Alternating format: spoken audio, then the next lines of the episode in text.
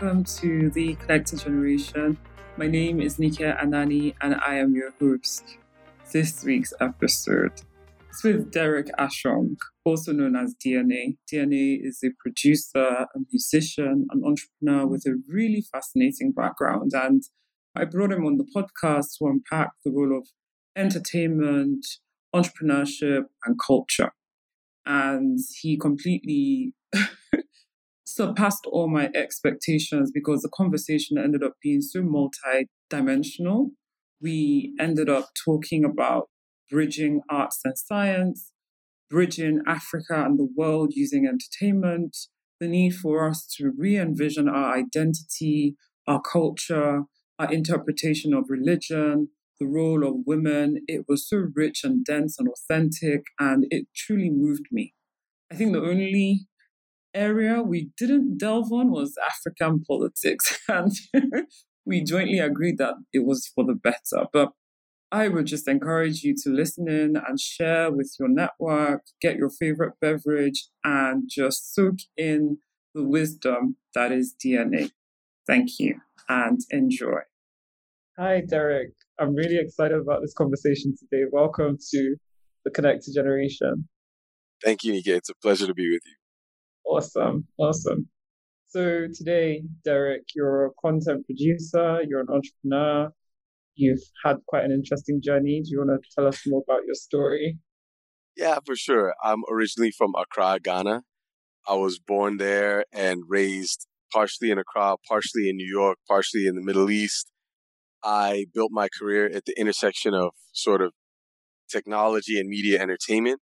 So I got to work with a lot of luminaries in Hollywood, got to work with some cool people in Silicon Valley, got to do some really interesting stuff around interactive media and scaled sort of these interesting hybrid media assets to, I think, 300 million households around the world. Wow. And then got really intrigued by how do you speak to audiences? I'm a musician by mm-hmm. training and, and I did a lot of stuff on the creative side as well. And I just kept realizing that the fan, the audience is the root of all of what we're talking about. I mean, mm-hmm. everything from Disney to Facebook is dependent upon people who have a passionate connection with the product. Mm-hmm. And so how do you really think about them at the center of what we do rather than as the outcome or the, how do you put it, the means to a financial end of what we do. Mm.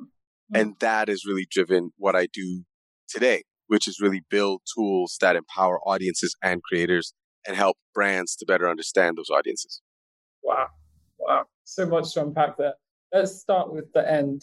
The tools Super. that you help. Can you elaborate on those? Yeah, absolutely. So we built a gamification engine called AMP. And basically that engine enabled us to one of the things we realized is if you put something online, let's say you got a dope video, you put it out, you got 20 million views, you're super happy, coming with the next video. How do you reach the 20 million people? And the answer is you can't. The platforms, typically Facebook and Google, will tell you how many watch. They'll never tell you who they are. Mm-hmm. so we kept thinking, well, how could you build a system where I could know who's watching my content? And I could do that without violating their privacy. I could do it in a way that rewards the audience for their engagement. In so doing, it gives the content owner a better understanding of who's watching and why. So that's the core technology that we built. It solves that problem. And we've built it in such a way that it's present in our own app, which we call Take Back the Mic. You can get it on Android and iOS. And then at the same time, it also can be used and leveraged in other platforms. All of that is to say it was cool to build the technology, but then it's like, oh, how do you test it? How do you know it actually works? So we created a show some years ago called Take Back the Mic, the World Cup of Hip Hop that used the tech show how you could engage audiences and reward them in real life with a show that we kind of made up. And that show went on to get an Emmy nomination. we're like, whoa. In our first six months, wow. we're like, ah, we ain't expect that. So let's try it again. And we did it again, second Emmy nomination. So we're like, oh, wow. there's something there. So we've gone on to do some deals with some really significant companies around interactive media and youth audiences. And then we built our own higher end media asset called the Mic Africa. And that is the first sort of TV format that's born on the continent for it to be exported around the world. And that took our skills in content, our skills in technology, merged them together. And that's how we basically showed people this is how you build new kind of relationship with the audience, understand them better, respect their privacy, and reward them for their engagement. Wow. Was this always the plan? Like, if you went back to Derrick as a teenager, is this what you always wanted to do? Interesting question. You know, Derrick as a teenager wanted to be a fighter pilot. yeah, yeah. I was like, I knew every military aircraft in the U.S. Air Force. I was living in the Middle East at the time, very close to CENTCOM. I was there during the first Gulf War. I was in Doha. And so that's where U.S. Central Command is based. And I thought that, hey, I want to fight for freedom and justice around the world. And then I got to um, high school, like my last half of high school, after the first Gulf War, I came back to the States. And I remember watching Boys in the Hood by the late, great John Singleton. And there was the character Furious Styles was the father. And he had this quote, something to the effect of, he told his son, there's no place for a black man in the white man's army. And I was like, oh my God, what is he talking about?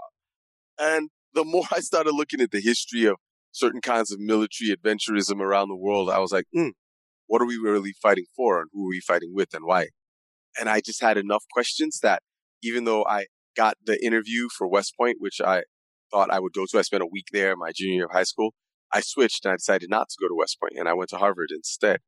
And so I had no idea that I was going to wind up in this creative space, except that I always had music flowing through my mind, my soul, my life, my household to the point mm. where my wife to this day is like, you are singing 24 seven. And I'm like, really? Yeah. We were talking about this like a couple of days ago. She's like, yeah, you always have music coming out. I was like, oh, where? I was like, well, isn't that just what everybody does? She's like, no, that's just you. so I think that life put me in the path that I should be on, which was related to creativity and technology and how do we build more than destroy. Wow. How do we build more than destroy? It? Let's unpack that. Yeah. Let's unpack that. Okay. Well, it's interesting because I think that there's all these different ways of exercising power, right? Mm-hmm. And I had a very interesting conversation recently with a young person, revolutionary ideals and want to change the world and everything. And it's like, you know, we got to fight for our rights. And I'm like, okay, everybody want to fight for their rights, but the fight is the easy thing to see. All right. And let's take it to the extreme, right? Y'all want to be mm-hmm. revolutionaries. You know, back in the day, these revolutionaries carry guns. And what happens is people overlook what is the impact of taking a colonized mind, a mind that has been taught to hate itself. Oh. And then you take that individual and you give them a gun. You say, hmm. you go out there and fight for freedom. Give a person who's been taught to hate him and herself a weapon to fight for freedom. Where are they going to point it at? And I think that the revolution that has to happen in our generation is here and it's here. And a lot of people think, well, that sounds so soft and so sweet. I'm like, mm, it is sweet. It's not soft. Though I guess it could be if you think of it the right way. It's not a weak form of revolution it's a real and lasting form of revolution. Because what we've seen on the continent is so many of our past forebears, our the prior generation, fought for their freedom so many different ways, and then became free only to become the oppressors of their people. Yes. Colonized mind points its weapons at the people it's been programmed to hate. We need to deprogram our societies, not just in Africa, but around the world. And I think that is done with soft power. It's done with the power of words. It's done with the power mm. of hmm. music done with the power of artistry. And that soft power is extraordinarily powerful because at the end of the day, it shapes our understanding of reality. And that understanding is what shapes the world around us. Wow. That's so deep and a lot of words. So you're saying that music creates an emotive connection. So we have, I'm not putting words in your mouth, I'm trying to rephrase what you're saying just to make sure I'm on the right track. so we have more empathy for one another. Is that what you're saying? That's part of it. And in one way, it can make that empathic connection. And another way, it can create cross border understanding. I remember a director, a theatrical director, taught me a song once. Back in the day, I was working on a film and he was there. And he taught me this song. Dibe, dibe, dibe, indidi kanma, Onyo meluya dibe nuwa indidi kanma. Dibe, dibe, dibe, indidi kanma. Onyo meluya dibe nuwa indidi kanma.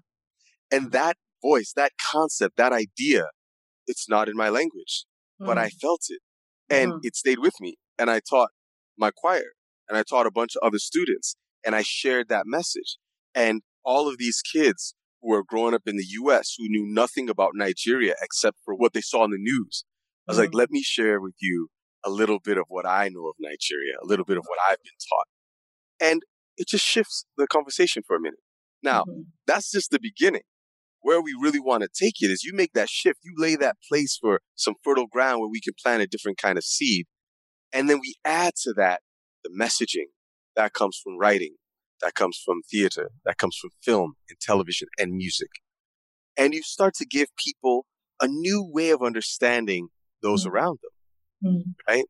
And then all of a sudden, that turns into new realities of who we want to be with, who we want to be like, what we think of as beautiful, what we mm-hmm. think of as valuable, what we think of as honorable.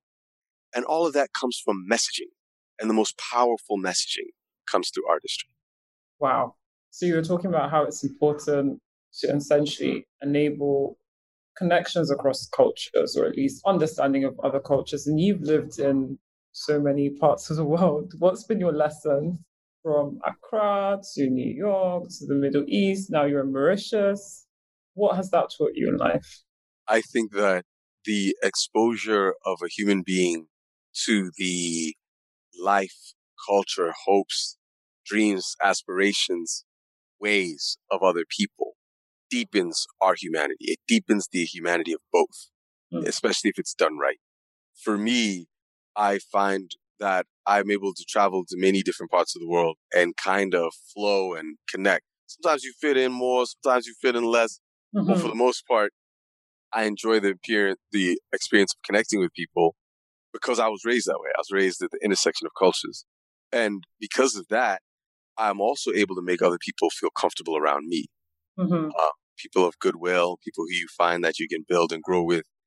I've been able to draw lots of different types of people into these ideas of how do we build better bridges? How do we leverage art and technology to do that? Right. Mm-hmm. And so for me, I just think it's incredibly valuable. You know, a lot of times people will stick with what they know, with mm-hmm. the people who are like them. Whereas I'm like, why not reach out to somebody new? Why not learn something new? Learn a new language, especially for we on the continent. Every African I mm. know is multilingual, I mean, minimum bilingual, right? uh, you, you go speak the language at school, you speak another one at home, right? and then if you come up in a big city, you may speak the language of the yeah. neighboring peoples, etc. My mother spoke five or six different languages, and so my dad speaks like maybe four or five. So I think that there's something wonderful about that. And I think as we look into this 21st century, Africans are in a way inherently multicultural. Some of it is just the way that our cultures are and our tribes and the different connectivity. Some of it is the legacy of colonialism and dealing yes. with people who are outside. All of it has developed a richness within us and an ability to make connections that is often hard for people. And I think we should hmm. use that to be a bridge between one another but also a bridge across the diaspora and a bridge for other people who also need to learn how to move in a globalized world. Wow, what you've just said is just like fire. Like, roll out the red carpet. well done, DNA. I couldn't say it better than what you've just said. You've enlarged my thinking with regards to the multiculturalism through which we Africans are exposed to. When you said that sentence, I was thinking of the legacy of colonialism has made us to be yes. more accommodating of other cultures and being able to adapt. So I didn't actually think about, which is very important, the different tribes that we're exposed to. That's right. In Nigeria alone, there are 250 tribes. When I'm speaking to friends outside of the continent, they're a bit shocked. I'm like, yeah, this is just one of the 54 countries. You see? And there are 250 tribes, official. Official. exactly. And, and, then layer on the top of that 54 countries where we have different religions, like you said, different colonial legacies. Some were colonized by the Brits, some were colonized by the French, by the Belgians, some were not colonized, like Ethiopia. The richness and the diversity on the continent is just is so beautiful. And I think it's something that we need to wear more proudly. I think there's a connotation that we're tribal, tribal, we're, mm. we're almost like it's backwards. Like this is where man originated from, and we have evolved past this tribalism that almost that message that I've always sensed from the media. And I think that's absolutely nonsense. There's a richness to diversity. 100%. And why do we have that idea that tribal is bad, right? In other countries, it's ethnicity, it's ethnic. Mm-hmm. Here, it's tribal. Tribes. But if you look at the countries where I would argue you've seen the most of people killing their brothers and sisters, I would point to further north mm-hmm. than before we point to ourselves or each other. And I think what happens is you have to ask yourself, well, why is it that when some people killed each other and slaughtered so many of their brothers and sisters, we'll point out the ethnic things and this and that. We'll be like, oh, well, this, da, da, da, and we'll look to those same countries as like the purveyors of human rights. Hmm. And yet, when there's conflict within us, it's like, oh my God, tribal conflict. Like, uh, these guys, they just can't. Come again. really? Really? And so I think that why is that? Why is it why? that it looks one way on one side, another way on another? And it's the storytelling. Who's telling the mm. story? Mm. Who has the media power to take an idea and amplify it worldwide? Right? Because what I talked about first was the cultural power, the ability to make those statements and convey these ideas. But then how do they get heard? That's the other side of what we do. We do the art and we do the technology. The technology is around how do you build the mechanisms, the infrastructure the tools for amplification of those different ideas, those different voices. And what I think has happened is that certain cultures have dominated global discourse for a long yeah. time and have done so in a manner that was designed to benefit and enhance their own material wealth yes. to the detriment of other people. Now you have a society where, look, there's seven plus billion of us around the world, most of them people of color, quote unquote. And they want to see themselves differently. And the new generations coming up want to see themselves differently. And those generations, a lot of them don't really understand the dividing lines. Mm-hmm. And that's where the opportunity lies. If you come to Ghana, you know, I'm a simple Accra boy. You show up in Accra, wherever you're from, people welcome you. You know what mm-hmm. I'm saying? Like, it's just a very open culture. We have our own issues, we have our own problems, but I think there's a fundamental value of respect and curiosity about yes. different people. So folks will think that if I come here and I talk about the upliftment of my people, upliftment of the continent, the upliftment of African culture, then it must be to the degradation. It must require the denigration of other cultures. And I'm like, no. why? Why can't we all be respected? Mm-hmm. Why can't we all be uplifted? Why can't we all live and thrive? And the reason you have that zero sum game sort of mentality is because the purveyors of globalization initially were the people who, as I said, were benefiting from diminishing other people. So if my benefit is the extraction of resources from your society, whether material, human, or otherwise, then yes, that very nature of that process brings you down in order to lift me up.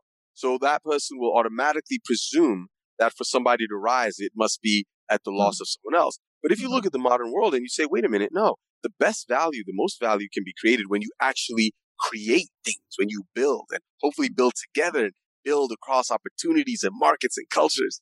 Then you realize me coming up, maybe you could come too. Mm-hmm. That is just thinking about the upliftment of our own people. I think that there's another level where we have to, as we reprogram our minds, we then have to look within our societies and look at how we treat those who are less than. You and I are sitting here with mm-hmm. our fancy, good English, everybody didn't get to acquire that. Why? Mm-hmm. Right? And how do we, as we think about moving the continent forward, make room for all of us to thrive, particularly the people who are often left behind? And I mm-hmm. just feel like going through that process, it enhances our humanity overall, but it also enhances our ability to benefit from growing together. Wow, so well said and so beautiful. You spoke about you build the bridge between technology and the arts. That's what yes. kind of like at the heart of your model.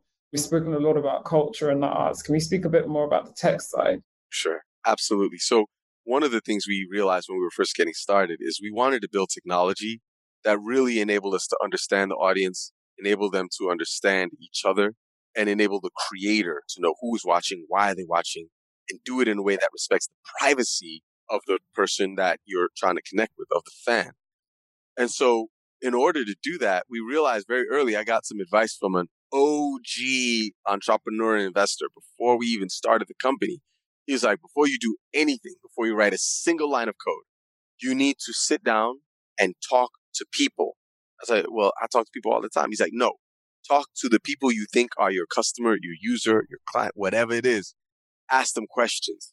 Find out what they want. I'm like, oh, well, if we build it, then they can test it. Then. He's like, no, don't test anything. He made me read this book called Nail It and Scale It. It's fascinating. Mm. I highly recommend it to any entrepreneur. And they did this study looking at what the most successful technology companies over the space of a number of decades. And they were looking at what was the recurring theme. And they were thinking it could be timing, it could be market, it could be access to capital, financing, access to markets, whatever. But they found that the thing that was most consistent is the most successful technology companies built something that people wanted. Super simple, right? A lot of people so out there building, oh, I got this great idea. I'm gonna do this thing. It's gonna be hot. So I'll be like this, this, this. Gonna do this thing. but the ones who really won, they built something that people really wanted. And so mm-hmm. he was like, you need to talk to people. You need to talk to your people first. So we sat down, we went and we spoke with uh, label executives, record producers, musicians. We talked to TV executives, film executives, agency. We talked to artists, creators. We talked to college students, and most importantly, high school kids. We just mm. asked them what they cared about, what they wanted out of watching and sharing and amplifying work that they thought was dope. And we learned so many lessons. And we've kind of continued that process as we've gone. So we started off with, oh, we're going to build this engine to mm. literally realizing we had to build an entire ecosystem as we think of it as an echo, echo, echo. Mm. Something that enabled the content owner to put their work out frictionlessly, the content consumer to amplify it and be rewarded for doing so, and then when we launched the model for the continent, we realized that the thing that people wanted, if you were to give them a reward that was tangible and viable and useful, it was actually something very simple mobile data. Hmm. And so what we did is we built a program called 70 by 25. It's based on the understanding that when the lockdowns began a year ago for COVID, the internet usage worldwide went up by like 70% in six weeks.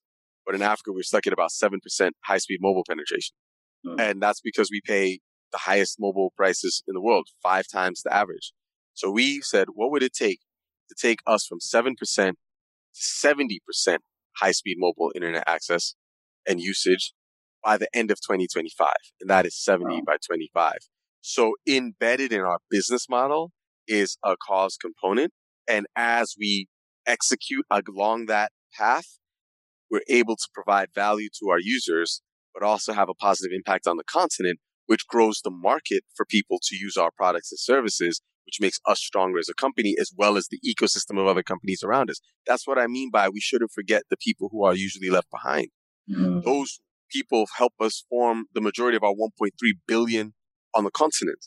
We need to stop trying to be out here as like one little country, another little country. Okay, Niger is a big country, but you know, the rest of us are just trying to survive we need to be looking at ourselves as a continental market. And we see that yes. that's happening. We need to accelerate that process. Part of how we contribute to that is to the technology that enables users to earn their data. You don't need money to do it. And that data can then be transferred into tangible value. And later this year, we'll be introducing some additional tools that just, I think, are going to explode that capability in really powerful and impactful ways across the continent. Wow. You know what? What I find that distinguishes us as Africans from other people is we are always so mindful about those that might be left behind. Yes. We yes. are tribal culture, communal. communal culture, really, we all have a sense of obligation of yes. moral obligation to those that have been left behind. And I think it's something that we should be very proud of. Some call it a black tax. That's the kinship, thinking about the poorest. How do we support them? But to see it as a tax, I think, is the wrong framing. I think it's really about a responsibility to the wider ecosystem and stakeholder right. capitalism. The whole world is kind of evolving towards that now, aren't they? That's absolutely right. Mm-hmm. That's absolutely right. And I think there's been this old school mentality of, oh, yeah, the markets are the people with the money, and these are the folks you got to serve. And poor people, it's like, oh, for them, we go to charity, give mm-hmm. some money to make us feel better. We got a surplus of grain. Let's get put out some foreign aid mm-hmm. and send that grain to these countries. And yeah, we'll get paid for it with our foreign aid money. So the money never really leaves our bank accounts. But we did foreign aid. And I look at this model and I'm like, forgetting that these are all human beings. Mm. Even if you're just straight up capitalist, you'd be like, yo, that's a market of people that I could provide goods and services to that could be beneficial to me as a, mm.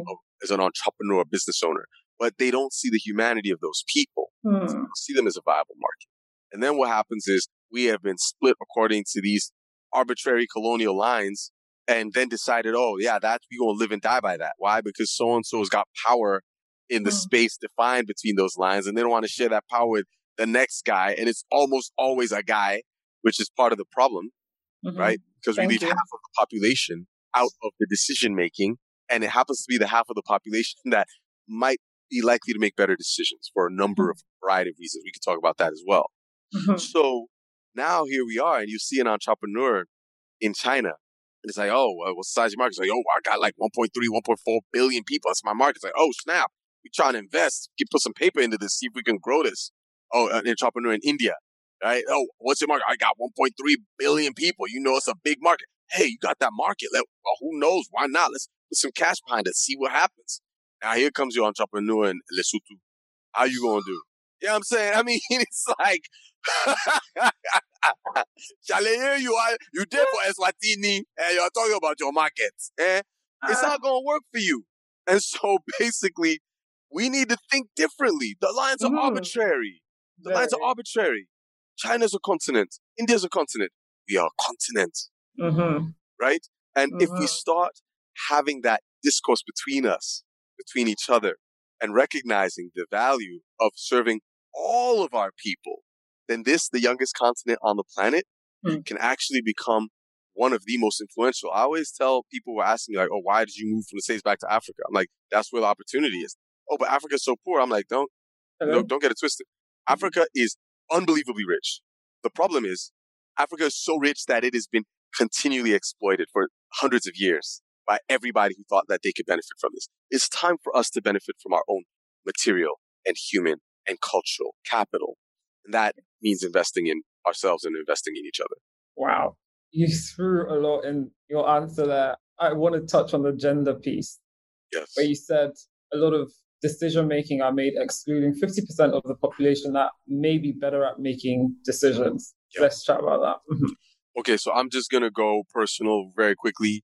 As you know, personally, I think I shared with you, I lost my mom a couple years ago. God rest her soul. She was a very big impact on my life.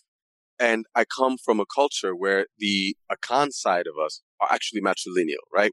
So they have this saying like, father maybe, mama's baby. So mm. in the hmm. Akan culture, the son of the king can never be king. It'll be the wow. son of the king's sister. So the most powerful person. The, sorry, society, it'll be the son of the king's, of the king's sister. Sister, got you, huh? You see, because we always know the lineage through the mother. It's similar to Judaism. Judaism Same thing. Yeah. The lineage is passed through the mom. And so, father maybe, mama's baby. We know. There's no hmm. question. She was there. We know whose kid that is. And so, the most powerful person in the society was never the chief. It was always the queen mother. And what I think I've seen, and this is not to denigrate men and it's not to deify women, it's just yeah. to acknowledge some of the baseline realities women will typically think more holistically about their community, about the people around them, about the impact of their actions. Yes. And they'll make decisions from that space. Typically, it's not everybody. Some women leaders is horrible, but for yeah. the most part, ceteris paribus, all things being equal, they're more likely to. Men are more likely to look out for what do they think makes them more powerful, get more of this thing and that, and try to go for self a little bit. I mean, how many of our African leaders have been putting money into Swiss bank accounts. Uh, meanwhile, the wife doesn't even know the pin. The guy dies, and then where does the money go? Right? And so, even with your graft and corruption, you're still not doing it well. You're not doing it even in a way that benefits your own family, much less your society. It's ridiculous. Yeah. So you think about it. A guy get money. He's trying to spend that cash to look attractive to more women. He's trying to accumulate as many as he can as he goes. How many women do you see they get money and now they're trying to buy men? It's a different dynamic. You know what I'm saying? this is a different dynamic. And so I think that part of what we need to do and realizing the mistakes that have been made in the world prior is to say, look at our world today where have endemic corruption in so many nations around the world, even the countries that purport to be the purveyors of freedom and democracy, exposed to be fundamentally and deeply corrupt, right? If you look at what's happened to our economic systems and you find that little flashes, this pandemic, uh, financial crisis, whatever it is, and certain powerful institutions all of a sudden are revealed to not be nearly as strong as they think. Mm-hmm. You know, the airline industry in the United States is worth billions. And then as soon as something hit, these guys, after a trillion dollar tax cut, still were on the verge of going out of business. Why? What happened to your cash reserves? Oh, there weren't any. Oh, we were having uh, stock buybacks, whatever the case may be. Skip the details on that. The point is, a lot of what looks to be power is not as powerful as it is perceived to be. Hmm. And I think that's some of it. The environment. What have we done to this environment such that the generation, the, the source of all goodness in our lives is at risk? I think some of it is because we've had leadership that is very narrow minded and very selfish. And coincidentally, it's been very patriarchal. Mm-hmm. so I think that it is high time if we want humanity to succeed to learn some things maybe from some of our ancestry and to recognize that women bring something to the table that's very mm-hmm. powerful. And it shouldn't just be like, oh, yes, well, you know, this woman, she's a good mother and, and she's somebody's sister. You have to respect her. Like, no, no, no. She is potentially the leader we need, maybe the hmm. leader we deserve. And we should be cultivating more female leadership in society. Now, I could be wrong, and 25 years from now, you're going to look back and be like, look at these women. He told us we should vote for these women, and they collecting dudes everywhere. They are blinging it. You know what I'm saying? They ain't even feeding their children. All their money is in the Caymans, you know? But I don't think that's what's going to happen. I think that we'll see a much better ROI by investing more heavily in the women in our society. Powerful, powerful. I'm always asked this question on, you know, gender on the continent, and I'm like, it's a very complicated topic. Firstly, yes. I think women are more empowered on the continent than what the media portrays. Yes. Secondly, there's no heterogeneity. We have some patriarchal cultures on the continent and some matriarchal cultures. That's right. And I love that you were talking about your Akan culture. So tell me more about that. So you're half Akan. Where's your father from? Ga. Okay. So Ga from the Accra region. That's where we draw our Niger love. So the Ga people migrated originally from around, I guess, ancient Egypt, and then they came down and around apparently through Congo and up through Cameroon, and they settled in Ile-Ife.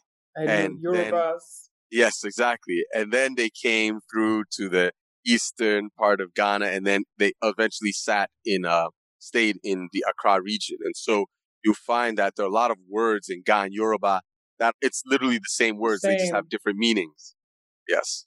Wow. And comparing and contrasting between matriarchal and patriarchal cultures in Ghana, can you just give your observations on that?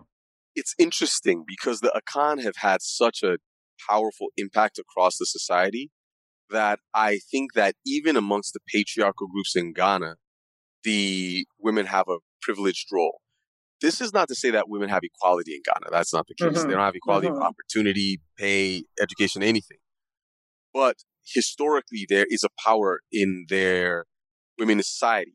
Women would be the traders. Women would carry and control the money. Men might go to war, but women made the paper. And mm-hmm. so it wasn't like, hey, you guys, you go and do this thing and then you come and dash a woman something. That's relatively recent. I would also argue that in some of what I see and believe in my culture and potentially in other places around the continent is that some of these deeply patriarchal ideas that really diminish the value of women are imported. And now is where I'm going to get myself in trouble. Perhaps you too. You can apologize in advance. No, me, I'm, I'm with you. I'm with you. you. Hmm. I mean, they're imported and they were all brought wrapped in beautiful gifts of religion. Thank and you. so what happened is they brought these religious ideas that not necessarily rooted in reality that said that men are here and women are less. The woman is like the spare rib of the original man. And I'm like, come now, really? Conceptually, okay, whatever.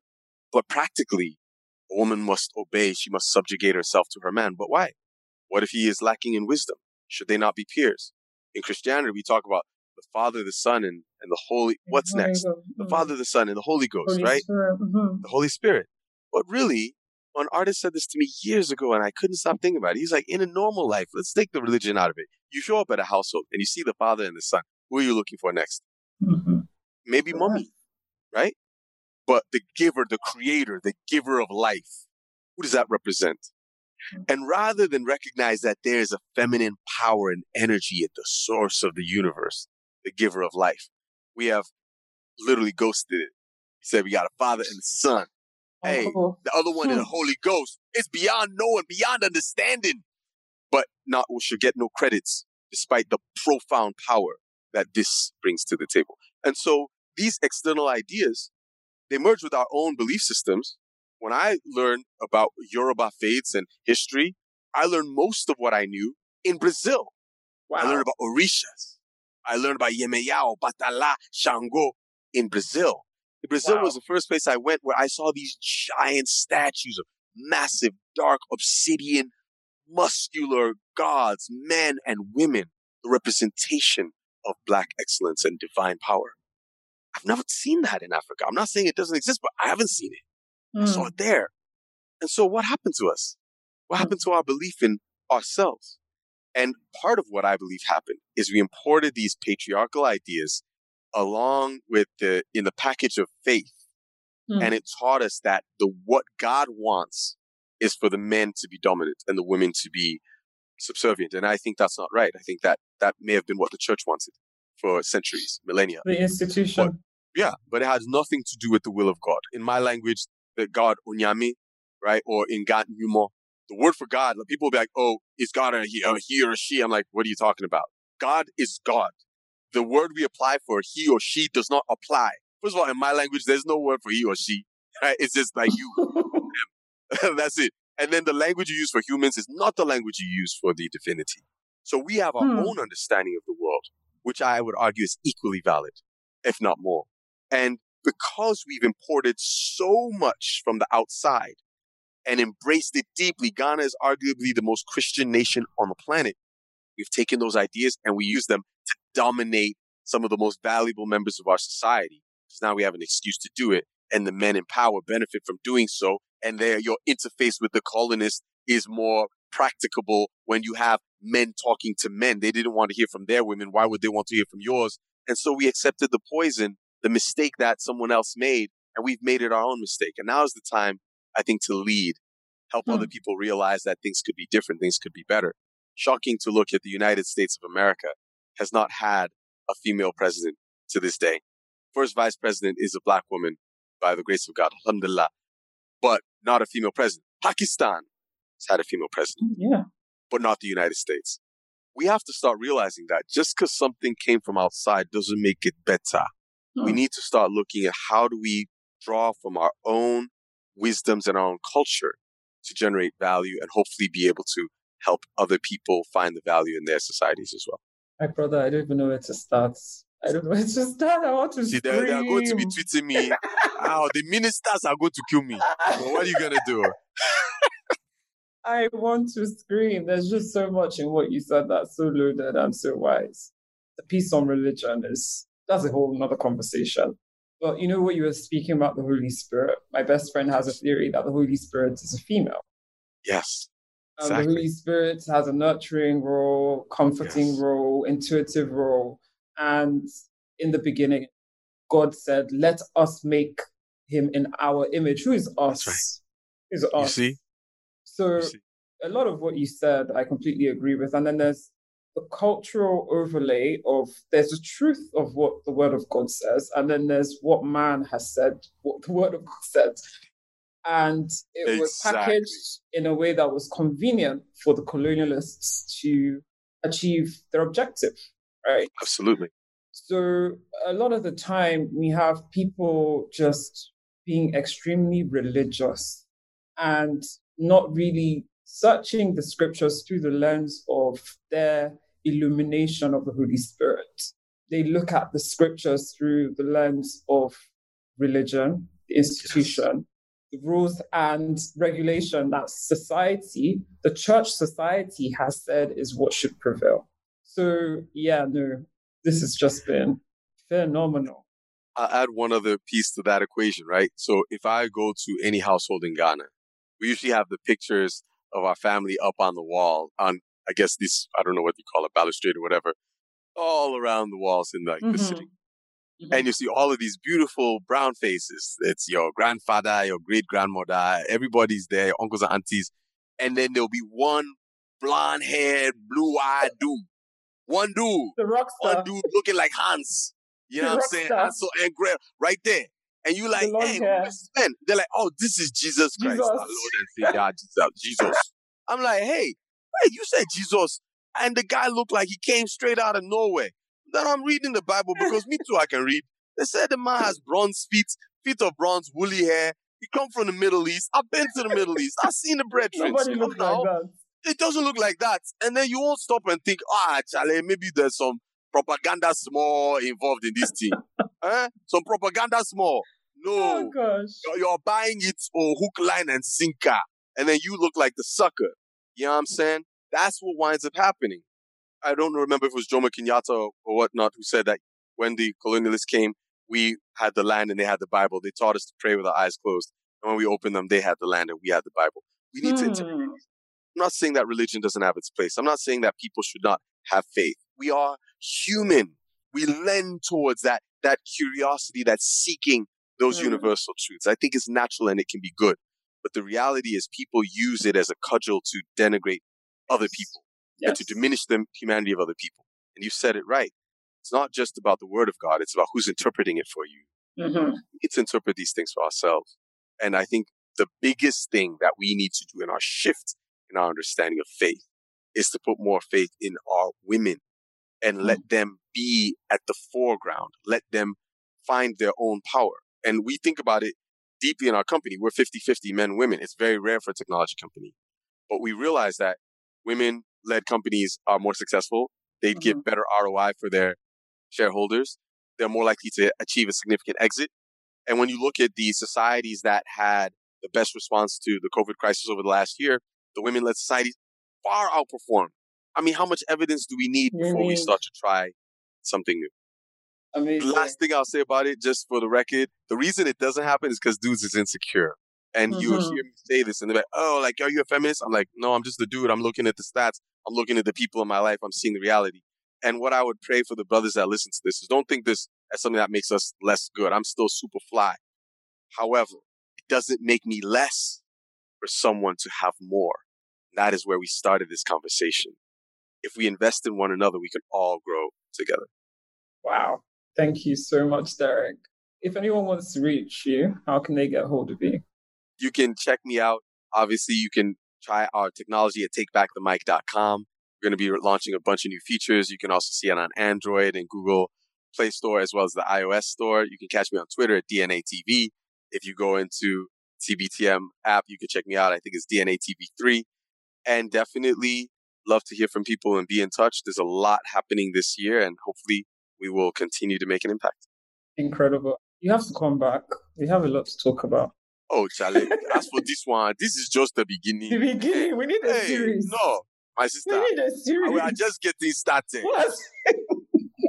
we started with family business we ended with religion and gender and what you nothing see? we didn't talk about. I know, right? Only politics. We didn't talk about politics. That's it. Yeah, yeah. About. Politics gets tricky. I usually skip yeah. that.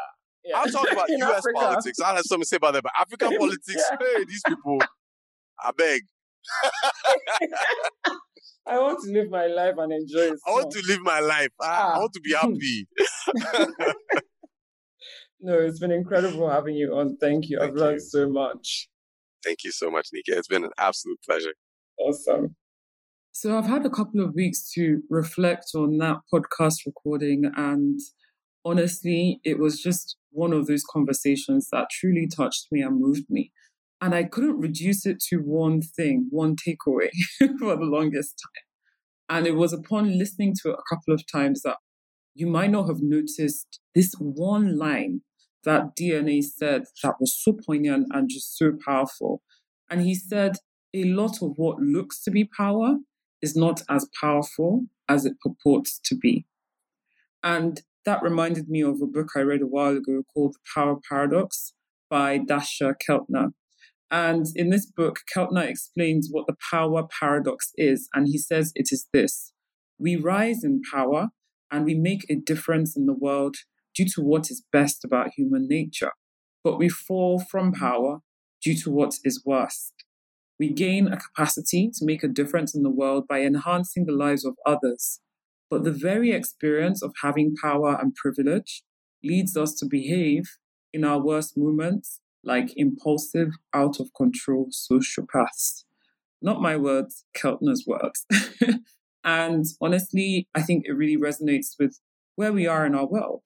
And Keltner argues that how we handle the power paradox as micro families, businesses, and societies guys not only us on a micro scale, but ultimately affects us on a macro scale. So it will affect our families, our neighborhoods, our communities, and our societies. And then Keltner also speaks about the difference between soft and hard power. So, soft power is speaking about the ability to attract and influence. Hard power is speaking to coercion and force. So, you influence soft power through things like culture, ideas, art and institution. And through hard is through things like military might, invasion, economic sanctions. And in his book, he argues that, that the research suggests that there is a surprising and lasting influence of soft power compared to hard power. So soft is relational, is predicated on reputation. It thinks about the positive impact on people's lives. And the cumulative impact of this soft power can really shift the world. In Keltner's words, power is a medium through which we relate to one another. Power is about making a difference in the world by influencing others. And I'm just going to end with this that, like I said, I think we're in a really interesting juncture in our world where not only are we kind of crippled by heaps of social issues, but we as Africans have the opportunity to be powerful, to shape culture, through the export of our culture, our ideas, our art, and our institutions.